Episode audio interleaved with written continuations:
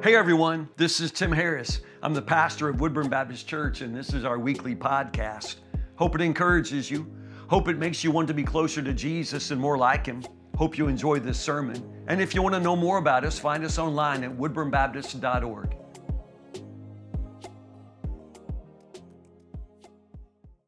Well, hello, church. How are y'all doing this morning? Good. I'm not Tim Harris. I'm way younger and way better looking. I'm just kidding. I'm kidding. My name is Matt Betts. Uh, it's just an honor to be here this morning. Uh, I was the youth pastor, just in case you don't know who I am, I was the youth pastor here many, many years ago, uh, before the days of gray hair. And uh, in children, I have four kids, four girls, and I didn't have as many as that when I first came here. Uh, so, but it is an honor to be here this morning with you. This is the eleven o'clock service. This is these these are the real Christians right here. Am I right? Am I right? Yeah. So the people at eight o'clock, they don't even know they're here because they haven't got their coffee in yet. They just coming in wiping eye boogers and things like that. So. Um, so good to be with you this morning. It's just an honor to be here. We've been staying with, with Tim and Casey this week, and uh, it's just been a great a great week uh, to be back in Kentucky for a little bit. Um, go ahead and turn your Bibles to Genesis chapter five. We're going to jump right in this morning, uh, but I've got a question for you. Who do you look like? Or who do you act like? Has anyone in your life ever told you that you look like maybe a family member? Raise your hand if you've ever had that comment before. You look like or you act like a family member. Okay, is that a good feeling? Some, how many of you cringe at the thought when somebody says, you look like your daddy? You know, that kind of thing. Anybody cringe? Anybody like swell up with pride when somebody tells you that? Raise your hand if that's you. Okay, so some of you do that. So it's the things like certain mannerisms, certain things that you say. Um, man, they just they just they just identify you as belonging to someone. For good or bad, you have certain characteristics, actions, mannerisms, ways of talking and doing, certain values that have been passed down to you. And hold on, and you are passing down to other people. That's the scary part, right? Because you're like, it's the hard, that's the hard part to, to understand. We call this idea legacy. A legacy is what's been passed down to you, but it's also what you are passing down to others. It's just the idea of legacy.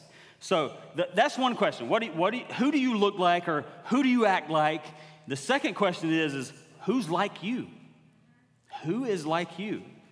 And I'm looking around, I know some of you uh, from the past, and we hung out with the Burnettes uh, the other night. Some of y'all know Cindy and Dave Burnett. Nate Weed uh, is their son-in-law, and his children are Nate Weed Juniors. I mean, they're running around like running into walls and like doing flips and biting things and eating things. I'm like, yeah, that's Nate. That is Nate all day long. But you know how that is, right? People who look like you. So... and act like you. I've got a picture here. I want to show you my family. They were here. They went through two services this morning. And Savannah, the one that's to my right, your left, she said, I ain't going through this third service. She's like, I've had enough of you today. Uh, but this is my family. That's my wife. We've been married twenty-one years. And this is my four daughters. Kaylin, far right. She's eighteen. Going, she's going to be going to Liberty University in the fall. Uh, Savannah's the one next to me. She's fifteen. Addison's twelve, the one with the yellow shirt. And Reagan, which was born here in Kentucky, she's eight years old. So uh, just a blast to have. But these girls are a whole lot like me. So in a lot of different ways. And I used to say, I used to say, you're welcome. You know, it's just like, hey, you're, you're, you've got it made because you're like your daddy. And then I started like to... get to know myself a little bit and all the problems that I have and the things, the insecurities that I have. And I started seeing those things bubble up to the surface with my kids. And now we've just decided to like pay for their counseling when they're older because it's, yeah, it, it's, it's bad sometimes. But, but who's like you? Who's like you? Who, who are you passing down your legacy to? Uh, and Today, I want to I want to kind of go beyond the, this, this idea of like the family aspect, because we can pick it apart and go, She's got my eyes. She's got my attitude. She's got this. And you could do that same thing in your, with your kids and, and your, or your parents. But I want to go beyond that. I want to go beyond the family aspect. And I want to talk about something very eternal. And it's this idea of how to live a life of legacy that you pass down that is about impacting people for the kingdom of God. So it goes beyond this family aspect to actual to, to legacy in a room like this, in a community, in your family, and, and in ministry. So I want us to look at Genesis chapter five, and it's going to be an interesting passage for you because you're going to be, be like, man, why is he talking about genealogies? Uh, genealogies is a blast to read sometimes in the Bible. But I want to read the entire chapter and then pick out some things uh, here that should help us today. Y'all ready? Y'all got to talk to me. Are y'all ready? All right, so y'all are going to be talking to each other. You're going to be talking to me. So you got to loosen up a little bit, all right? Loosen up, and uh, it's going to be good. Genesis chapter one, verse number five says this. This is the written account of the descendants of Adam. When God created human beings, he made them to be like himself. He created them male and female, and he blessed them and called them human. Everyone say human. Human. Got it. When Adam was one hundred thirty years old, he became the father of a son who was just like him. In his very image, he named his son Seth. After the birth of Seth, Adam lived another eight hundred years, and he had other sons and daughters. Adam lived nine hundred thirty years, and then he what? Died. And when Seth was one hundred five years old, he became the father of Enosh. After the birth of Enosh, Seth lived another eight hundred seven years, and he had other sons and daughters. Seth lived nine hundred twelve years, and then he died. Good job. When Enosh was ninety years old, he became the father of Kenan. After the birth of Kenan, Enosh lived another eight hundred fifteen years, and he had other sons and daughters. Enosh lived nine hundred five years, and then he... All right, you're getting the idea, right? You don't even have to read it now. You're just like, the last word is died. Uh, so here we go. When Kenan was seventy years old, he became the father of Mahalalel. After the birth of Mahalalel, Kenan lived another eight hundred forty years, and he had other sons and daughters. Kenan lived nine hundred ten years, and then he died. When Mahalalel was sixty-five years old, he became the father of Jared. After the birth of Jared, Mahalalel lived another eight hundred thirty years, and he had other sons and daughters. Mahalalel lived eight hundred ninety-five years, and then he died. You're catching on. When Jared was one hundred sixty-two years, he became the father of Enoch. After the birth of Enoch, Jared lived another eight hundred years, and he had other sons and daughters. Jared lived nine hundred sixty-two years, and then he died. When Enoch was sixty-five years old, he became the father of Methuselah. After the birth of Methuselah, Enoch lived in close fellowship with God for another three hundred years, and he had other sons and daughters. Enoch lived three hundred sixty-five years walking in close fellowship with God. Then one day he disappeared because God took him. Now, who in the room would sign up for that versus the other verses so far? Like, God's like, bloop, and he walk close to God, God takes you, or death. I would rather th- this one. Um, when Methuselah was one hundred eighty-seven years old, he became the father of Lamech. After the birth of Lamech, Methuselah lived another seven hundred eighty-two years. He had other sons and daughters. Methuselah lived nine hundred sixty-nine years, and then he died. When Lamech was one hundred eighty-two years old, he became the father of a son. Changes a little bit here. Lamech named his son Noah, for he said, may he bring us relief from our work and the painful labor of farming this ground that the Lord has cursed.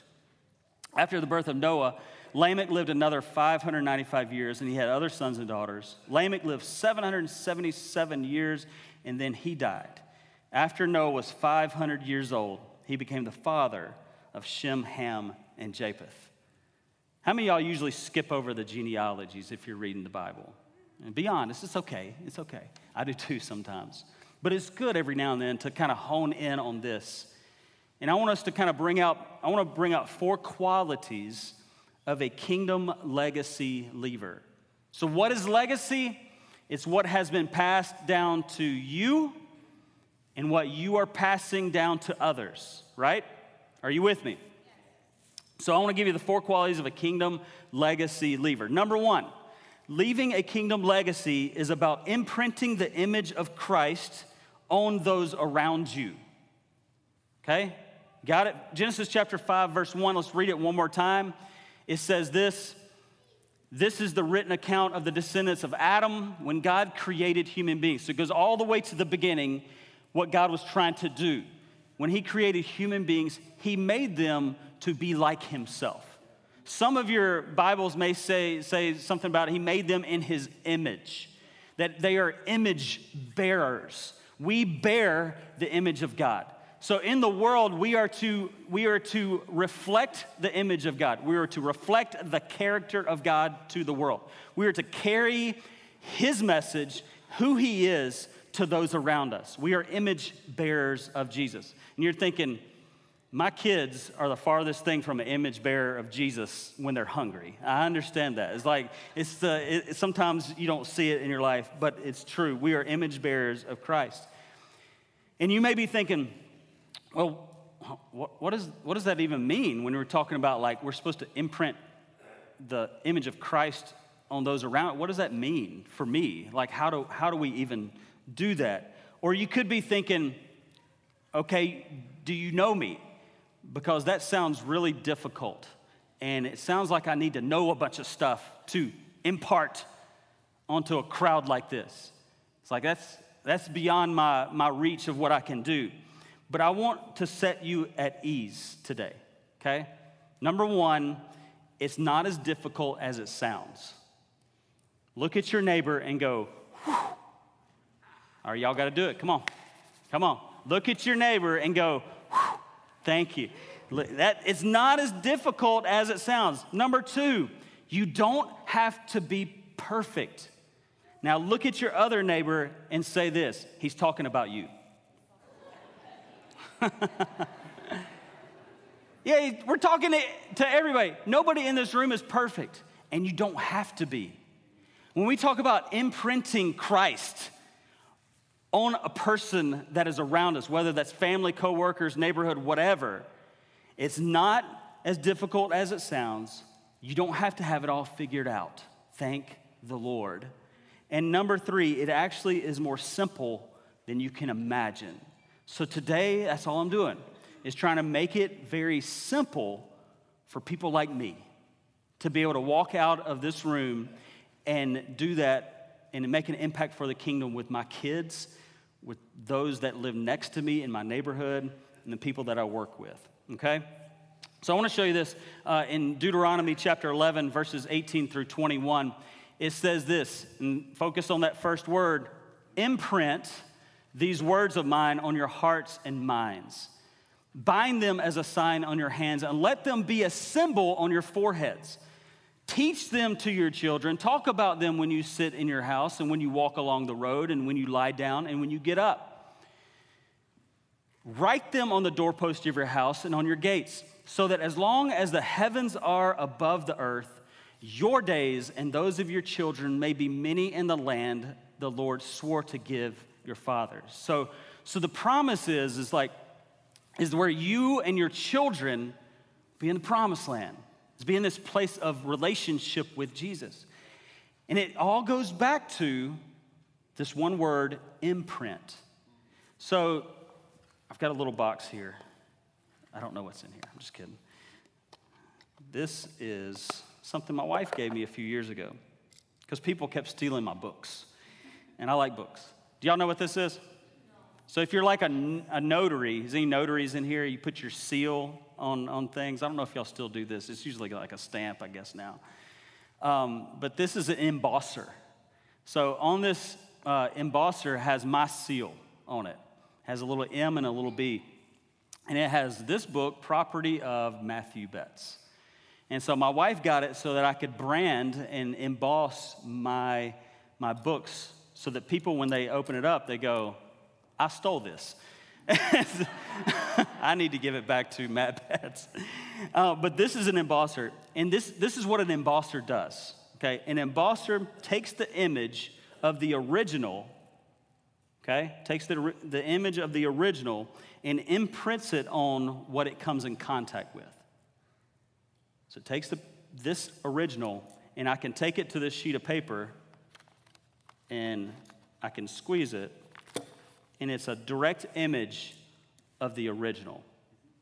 So this word, when you see the word imprint in this passage, it's meaning that. Because what we want to do a lot of times is imprint on our kids or those around us what, what we're like. And some altered view of, of reality, of truth. But God's like, I want you to take me. I want you to take who I am. And I want it to impact you so much that you impact others. Whoever you come in contact with gets a little bitty piece of the original because of what God is doing in you. But how in the world do we do that? And it all starts with your relationship with Jesus. It starts with who you know about Christ, what you know about Christ. So in Galatians chapter five, we're not going to look at it today, but you can write it down. Galatians chapter five talks about the fruit of the Spirit. Has anybody ever heard that before? Do y'all know what they are? What's the fruit of the Spirit? What's first? Love. Love.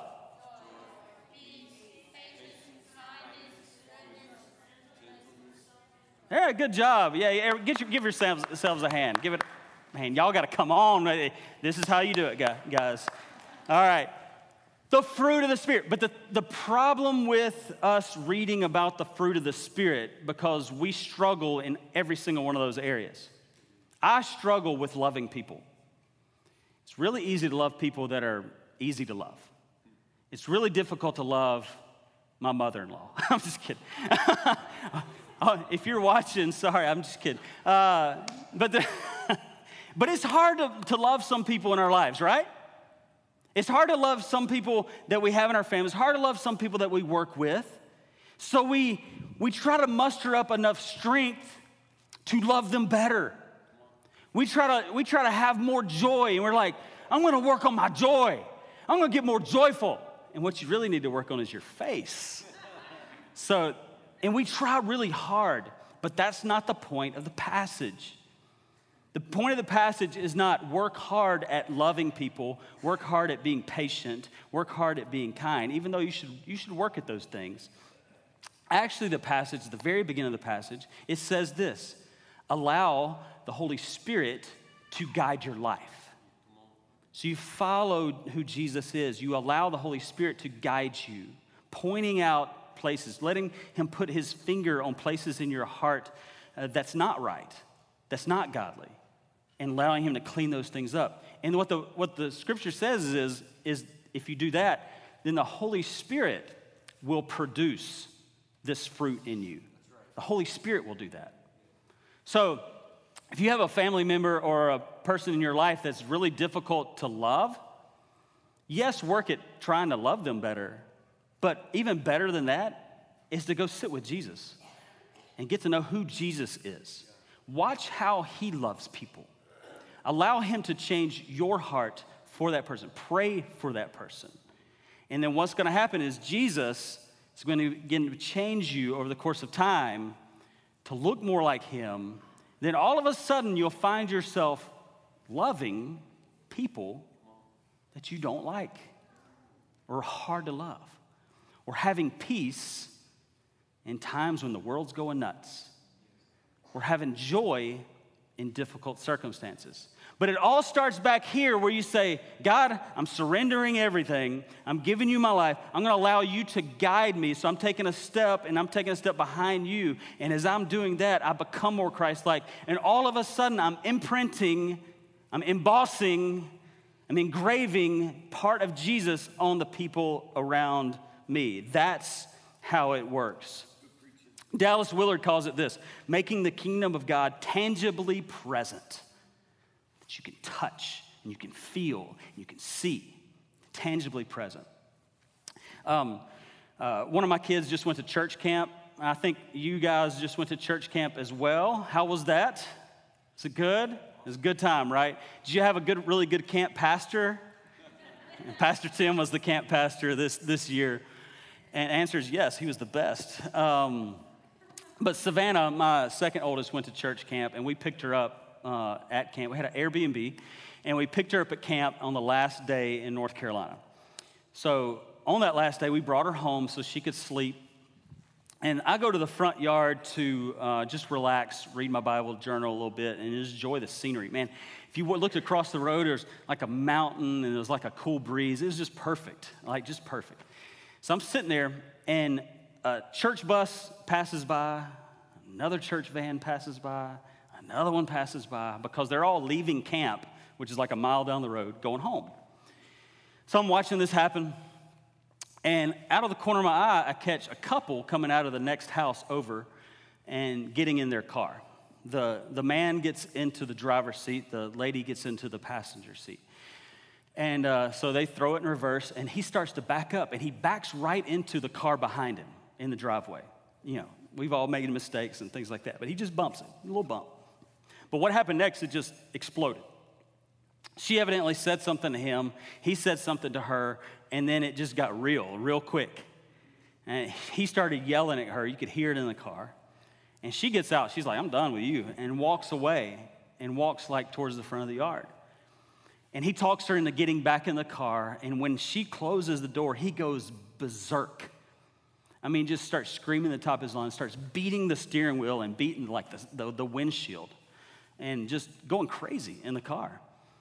And finally, she had enough of that, and she gets out and starts walking down the hill, like, away from the house. And he gets in his car. He starts beating the steering wheel again. And then he goes and, like, talks her into getting back in the car. My wife was like, she need to run. She need to get out, out of that situation. So she gets back in the car, and they go their not-so-merry way. The whole time this, this scene is going on over here, I'm watching. Number one, I'm watching, like, is he going to get, like, physical with her? Like, am I going to have to send, like, my fifteen-year-old daughter to go fight this person? She's martial arts. She does martial arts, so she's the strong one of the family. And, um, and but the whole time this is happening, church bus, church bus, church van, church van. And the thought, I'm watching this, and I, the thought came to my mind of, of going, these kids just had a whole week of Jesus. Like, a whole week where a pastor is calling them into something more, calling them into knowing Jesus deeper. Some of them probably started their relationship with Jesus that week. Some of them probably were called into ministry that week. They were imprinted with a little bit more of Jesus that week. But they're going home, some of them to that. Some of them to neighborhoods like that. Some of them to friends like that. Some of them to schools like that. Because we know that the world is broken. And that's just a little bitty picture of the brokenness of the world. And it, it, and it dawned on me, is like this, this question of how can they bring what God has done in them to those around them. And literally all it comes down to is relationship with Jesus. They can't rely on Camp High and then go impact the world. You can't rely on Sunday morning church, great message, and impact the world with Christ. You have to understand that it comes down to your daily walk with Christ of going, Jesus, who are you? Who am I? What do you want to, what, what are the deep, dark places of my heart that you want to reveal? What is it I need to do? And then just take a step and, and, and go to the next person and allow Jesus to flow through you in that way. So leaving a kingdom legacy, leaving a kingdom legacy is about imprinting the image of Christ. What you know about Jesus, what he's done for you on those around you. Number two. Leaving a kingdom legacy is realizing you are a bridge to something greater than you. That passage, if you look in Genesis chapter five, we're not going to read the whole thing again because you know the end of every verse is died. Uh, so, but but you got to understand something about the passage. Adam, the very first man, simply was a bridge, was a bridge to something even greater than him. He was a bridge to Enoch. Where we have this story of this man that walks so closely to God that God's like, I'm just going to take him and just continue this relationship with him. But Enoch was only a bridge to Noah. And Noah, you know, built the ark and saved, essentially God used him to save the world. But Noah was only a bridge to Abraham, who was the father of our faith and the father of the Israelites. But Abraham, all he was was a bridge to Moses, who helped the Israelites get out of Egypt and to bring them into the promised land. But Moses, all he was, was a bridge to David, who the promise came through, great king of Israel. But David, all he was, was a bridge to Jesus. And Jesus said, you disciples, the church, are going to do greater things than I will ever do. And Jesus is like, I'm going to be a bridge to you. And that's why we're here today. And we are a bridge to the gospel going out even further, to all the way around the world. We are a bridge to something that God wants to do that's even greater. You know, I spent a lot of years here at Woodburn Baptist Church and met a lot of people and, and got to know a lot of people in this area. And I thought about this church. You guys just celebrated your one hundred fifty-sixth or seventh anniversary not too long ago. one hundred fifty years of this body of believers being in this little bitty town of Woodburn, doing incredible things for God. And I started thinking about some of the families that I've known. I think of like Don and Diane uh, Harris, Pastor Tim's parents. Known them for a long time. Me and Diane used to go back and forth all the time, fussing at each other. She'd pick at me, I'd pick at her, and she always stayed in trouble. And uh, loved them to death. But decades upon decades of faithfulness, faithfulness. And but they would tell you, Don, I know you would you would tell me this, that you are a bridge to your son. And what look what Pastor Tim has done for this congregation and for many of you as, as families. And man, he's preaching funerals and doing weddings and baby dedications and baptisms. It's just incredible, right? Give it up for your pastor real quick.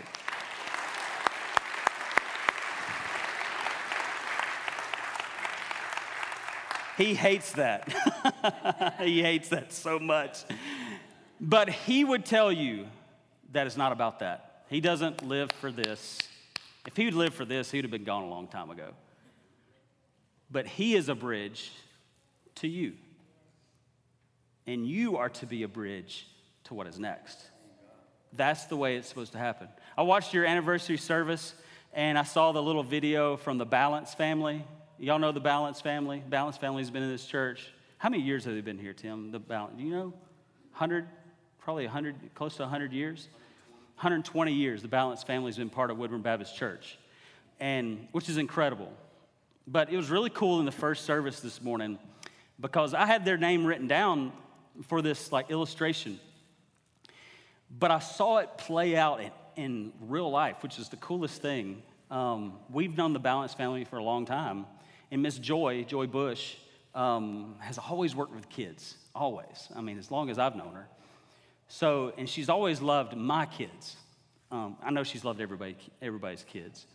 But I saw, I watched her walk down and come to the front row and, and just um, bless my oldest daughter uh, this morning.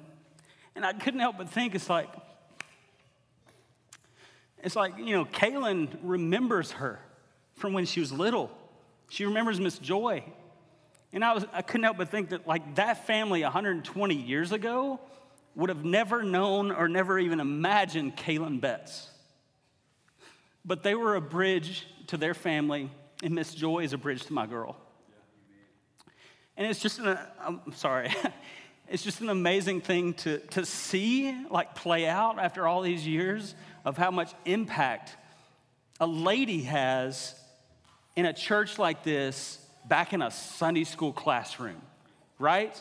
And it's just an amazing thing that all she did was like, I'm gonna do my best to take what Jesus has done for me and give it to you. It's as simple as that. And it's this idea of just the kingdom legacy going from one life to the next. Number three, number three, leaving a kingdom legacy is understanding the weight of your words, the weight of your words. Genesis chapter five, verses twenty-eight and twenty-nine. Let's read them one more time. When Lamech was one hundred eighty-two years old, he became the father of a son. When you have a, when you have a boy, a little boy or a little girl, um, it's time to name them, right? So he holds his little boy in his arms, and he's like, what should I name this little boy? And he names his little boy Noah. Like, we know Noah. Noah built the ark. We know what, what all happened. He didn't. He's a dad holding a new boy. And he names his little boy Noah. And he says, because I want him to bring relief to this world. Prophesying over his son, a name that he would embody, that he would step into. This idea of like, Noah means comfort. It means relief. And he's like, that's what I see in my son. I see that my son could become the relief of the world.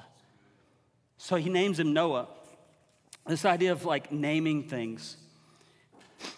The, the question I have for you today with, with this is, what has been spoken over you? What, what is it? What is it that you've been named? And I know there's a lot of people in here, you're like, you're like you have this, this feeling that you're never enough. Is anybody with me? Like, oh, never enough. I can't ever do enough. I can't be enough, whatever. And at some point down the road, somebody made you feel that way, whether it was a parent or whatever. Somebody made you feel that way. So something in the back of your head, it's like it's rent, living rent-free in your head where you're going, I'll never be enough. I never do enough. I never can be enough. And somebody has spoken that over you. But is that true? Is that a true thing? You feel like it's true, right? Or maybe someone called you stupid a long time ago. Now, I had that happen to me when I was a teenager. When I when, when I answered a call to preach, I had a family member call me call me stupid. You don't want to you don't want to be a stupid preacher. You don't want to be a stupid preacher. And that stuck with me for a long time because it's like, I don't want to be a stupid preacher, right? Like, but I feel stupid now. I feel stupid for making this decision. And it stuck with me for a long time, but it's a straight up lie. It's a lie. And we all have our thing where someone has said something to us. You can even bring it up in your mind right now, probably. What somebody has spoken over you, and it's stuck. What's become your name? Your name is not those things, those negative things, those things that drive you into a hole, that keep you from doing what God wants you to do. Your name is a whole different thing. Your name is loved. Your name is chosen. Your name is a child of God. So look at, I want you to look at your neighbor and say this, I am loved. Ah, so quiet, so quiet. It's hard to say, right? Why is it so hard to say? Like we can sit next to our wife or our husband and go, I love you. But it's so hard to look at the next person and go, I am loved. Why is this? Every service was just the same way, so don't, I'm not picking on y'all. Every service did the exact same thing because it's really awkward to look at a person and go, I'm loved.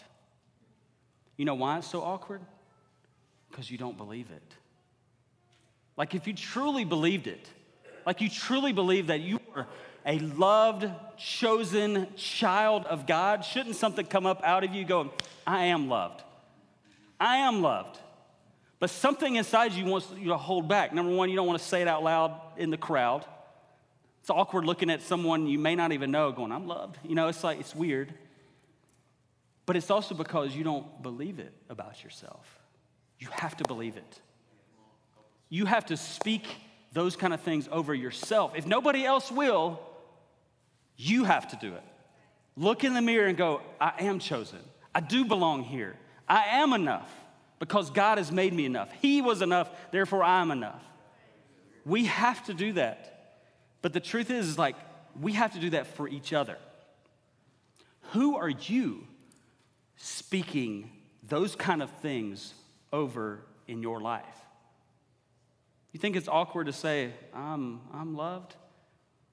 What about speaking it to somebody else? Going, walking up to somebody and going, I'm proud of you.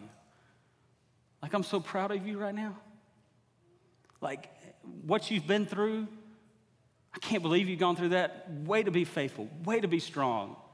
And just speaking truth into someone else. Speaking goodness over someone else. Speaking encouragement. We pass by people all the time. We're so busy on our phones. We're so busy going from place to place. But when was the last time that you stopped and looked in a crowd and, and went, you are loved.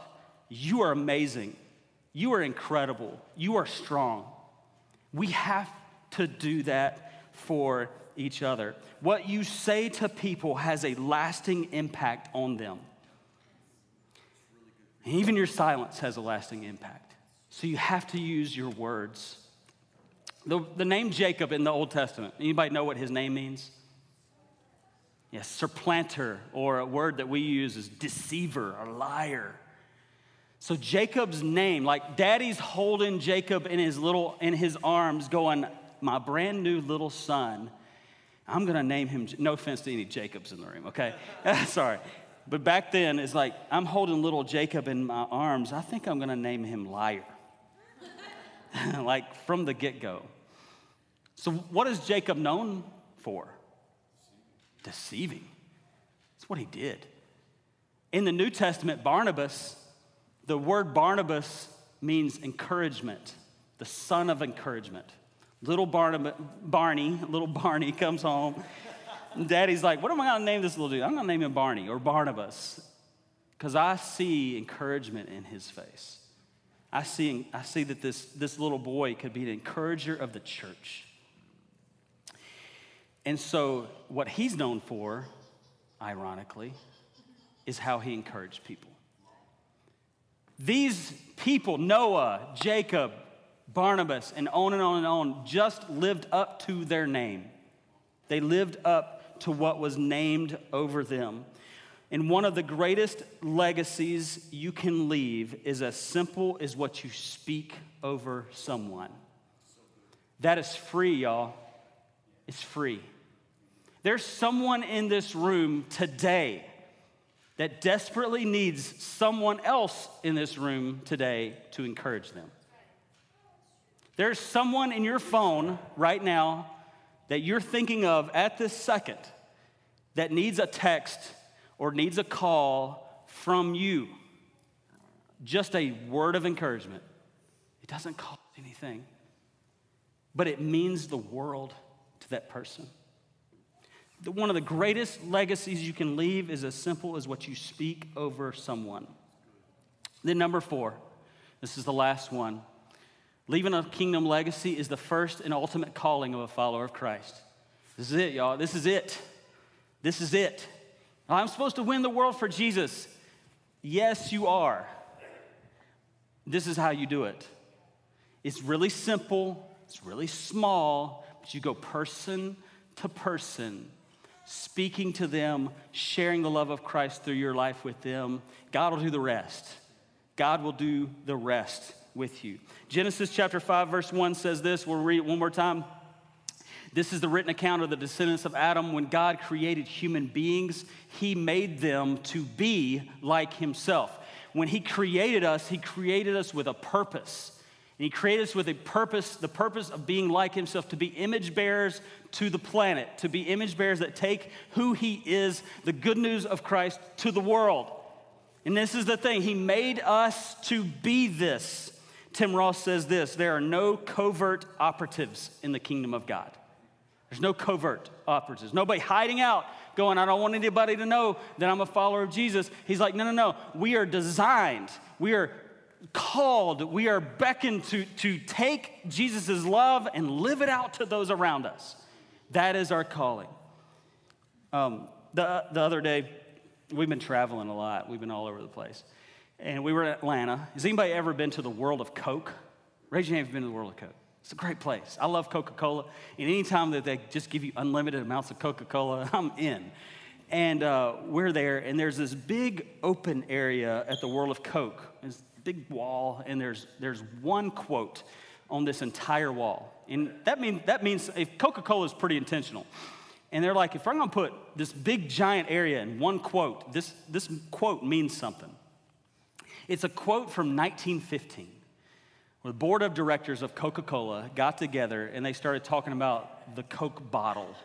Y'all know what a Coke glass, glass Coke bottle looks like? So this is the quote on the wall at the World of Coke.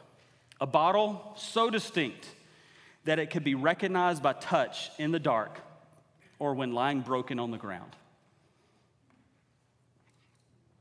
The intentionality of that statement. nineteen fifteen, they're like, we're going to make a bottle that everybody in the world will know when they touch it, light or dark, they can be in the middle of the night and can't see anything. But if they touch a Coke bottle, they're going to know that's a Coca-Cola. If it's broken on the ground in pieces, if they pick it up and feel the pieces, they'll know, well, that's a Coke bottle. That's not a Pepsi. That's a Coke. It's like they, they know. The intentionality with that. The world is dark. Have y'all been out there? Have y'all seen things on the news? Have you lived this life in the last few years? It's been, it's been crazy, right? It is so dark. And what the world desperately needs is not a bunch of Christians on Facebook blasting everything. It's the last thing they need. But what they do need is a lot of Christians spending time with Jesus, getting to know their Father, and becoming and starting to look so much like Him that in the midst of the darkness, they look at you and they look at I and go, man, uh, I'm, that's probably what Jesus looked like. Like, they love people, like really love people. Like, the world's crazy, but they have so much peace. Like, world's nuts, but and their lives are falling apart, but why are they so joyful? That's what they need. If we can pick up a Coke bottle in the darkness and understand that and realize that it's a Coke bottle, like, we should be able to like live a life in such a way that closeness to Jesus, that the world looks at us and goes, they're like Jesus. Even when the world tries to throw you against the ground and, and destroy your life, and the enemy comes and tries to stomp on you and break you down, even when things like that happen, even when a Coke bottle lies on the ground broken, people will still know that's a Coke. Even when the world tries to break you, they look at your life and go, that's a follower of Jesus. Their life, look at their, their life is nothing like anything I've ever seen before. How can they live that kind of life? So if, if Coke can be that intentional with a bottle, shouldn't we spend a little bit more time with Jesus and get to know who He is and let Him impact our lives and just allow Him to change us, like slowly, but change us in such a way that people see us? Matthew chapter twenty-eight, verse nineteen and twenty says this, therefore go and make disciples of all nations. Uh, Clint just talked about this on the screen. Go and make disciples of all nations, baptizing them in the name of the Father, the Son, and the Holy Spirit, and teach these new disciples. It's this, this constant making a disciple, teach this disciple. Teach this disciple what? How to obey. To make disciples. And what does that one do? Teach and to make. And it's this continual pattern of kingdom legacy leaving. One of the saddest verses in the Bible is this, and I'm wrapping up. One of the saddest verses in the Bible is Judges two ten. It says, there grew up a generation that did not know God. Do you think we're living in a generation like that? People don't want to know God. People have no time for God. But you got to understand something. It's not culture's fault. It's the church's responsibility. It's the church's responsibility to take the good news of Jesus and live it out and take it to the world. It's not the culture's fault. And Andy Stanley said this, the most important contribution to the world may not be something you do, but someone you raise. That's an incredible statement. He's talking about his family, but I want to add a word to it because we're talking about more than family today. We're talking about our, our entire lives. And it's this, the most important contribution to the world may not be something you do, but someone you raise up. Someone you raise up. If we're to look back through these different uh, qualities of a kingdom legacy lever, it's this idea of imprinting Christ on those around you. You cannot imprint Christ on those around you unless you know Christ. So if there's someone in here today, you're like, man, my life, oh my goodness, like it's crazy. I need a new start. I, I'm dealing with this addiction, what, whatever it is. I'm lost. I don't know where I'm going in eternity, whatever it is. It starts right here. It starts with a relationship with Jesus. So we're talking about leaving a legacy that matters for all eternity. And those of you that don't know Jesus, you're, you're hearing me right now. But the, you need to take the step of faith. Like, get into this mix, get into this, this family, get into this relationship with him. But also, the second one is like, we're bridged to something greater. You can't sit on the sidelines and be a bridge to something greater. There should be people in your life that are pouring into you and that you're pouring into. You should be like a river where life is flowing in and life is flowing out. So get involved. Get involved in somewhere that's passionate to you, where you can, you can be involved and you can reach people and you can just impart what God has done in you. And you don't, like I said, it's easy, it's simple, and you don't have to be perfect. You can start exactly where you are. Whether you've been a Christian for a day, or you've been a Christian for eighty years, it's still for you. But also your words. I challenge you. Encourage someone today. Text that person. Call that person. That person pops in your mind, that's the Holy Spirit going, you really need to reach out to them. If that person in this room popped in your mind, don't leave today without walking over to them and say whatever you need to say to encourage them and lift them up. And then the last one, the first and ultimate calling of the follower of Christ is leave a kingdom legacy. This is what it's about, y'all. This is the church. And the church has to go from just sitting in pews to being in the lives of people and allowing God to do whatever he needs to do to reach that next generation. Let's, let's pray. Lord,